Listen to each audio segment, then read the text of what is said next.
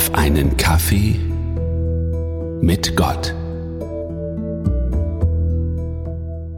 Die Adventszeit ist für mich als Adventisten eine besondere Zeit.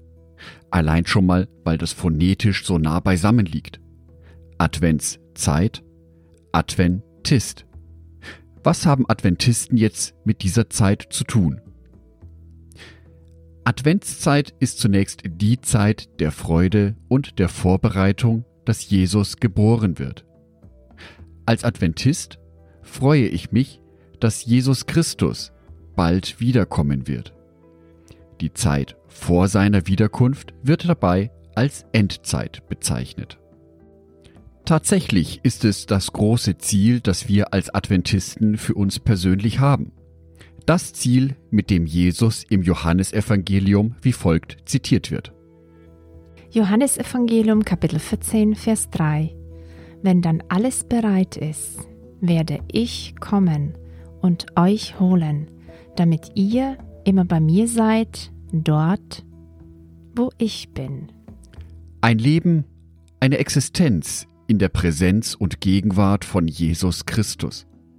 Was für eine schöne Vorstellung endlich Abstand bekommen von den ganzen Problemen und den Sorgen auf dieser Welt.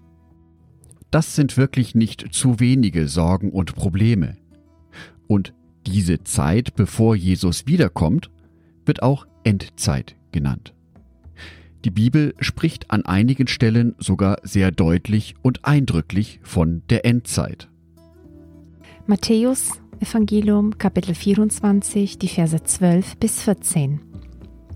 Und weil der Ungehorsam gegen Gottes Gesetz überhand nimmt, wird die Liebe bei den meisten von euch erkalten.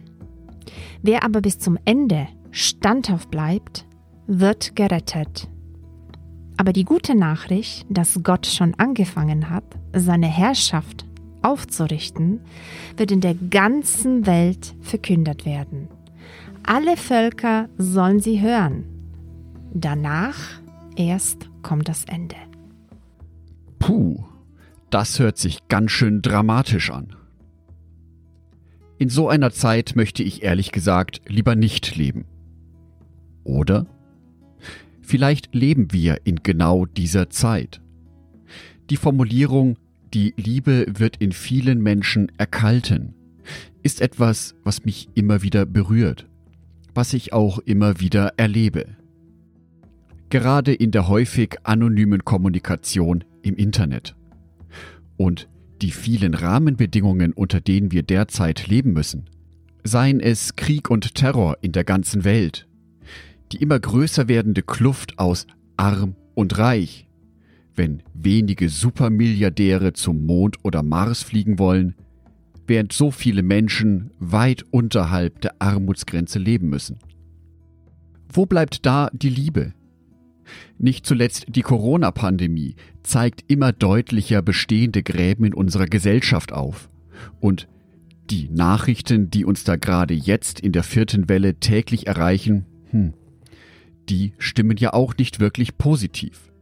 Dann ist da noch der gravierende Klimawandel. Und spätestens jetzt ist von Endzeitszenarien die Rede.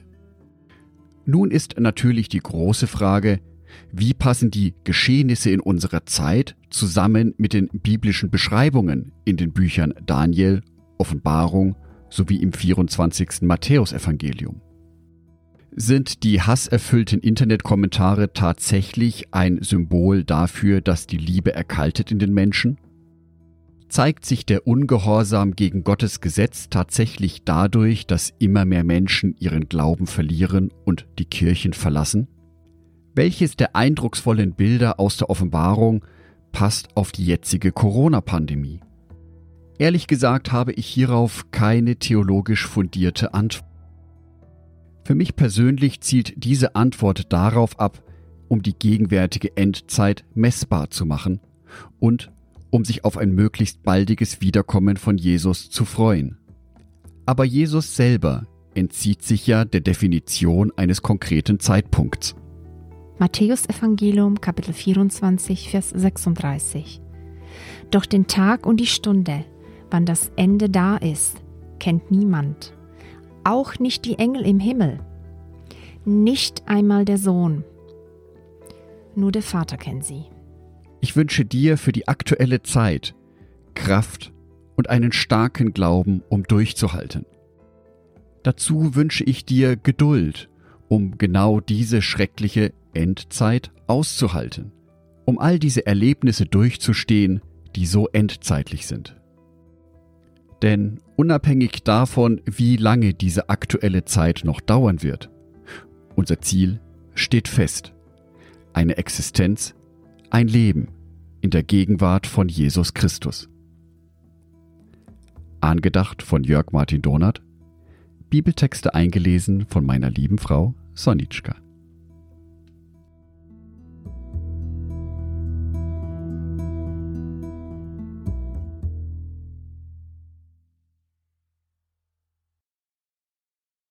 Ein herzliches Dankeschön an alle meine Patreons, die es mir ermöglichen, weiterhin den Podcast auf einen Kaffee mit Gott zu produzieren.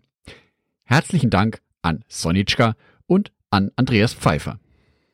Auf Patreon kannst du mich bereits mit einem Euro monatlich unterstützen. Oder du lässt mir ein paar Sterne da. Das sagt dem Algorithmus nämlich, dass dies ein guter Podcast ist und wird so mehr Menschen angezeigt. Vielen Dank schon vorab.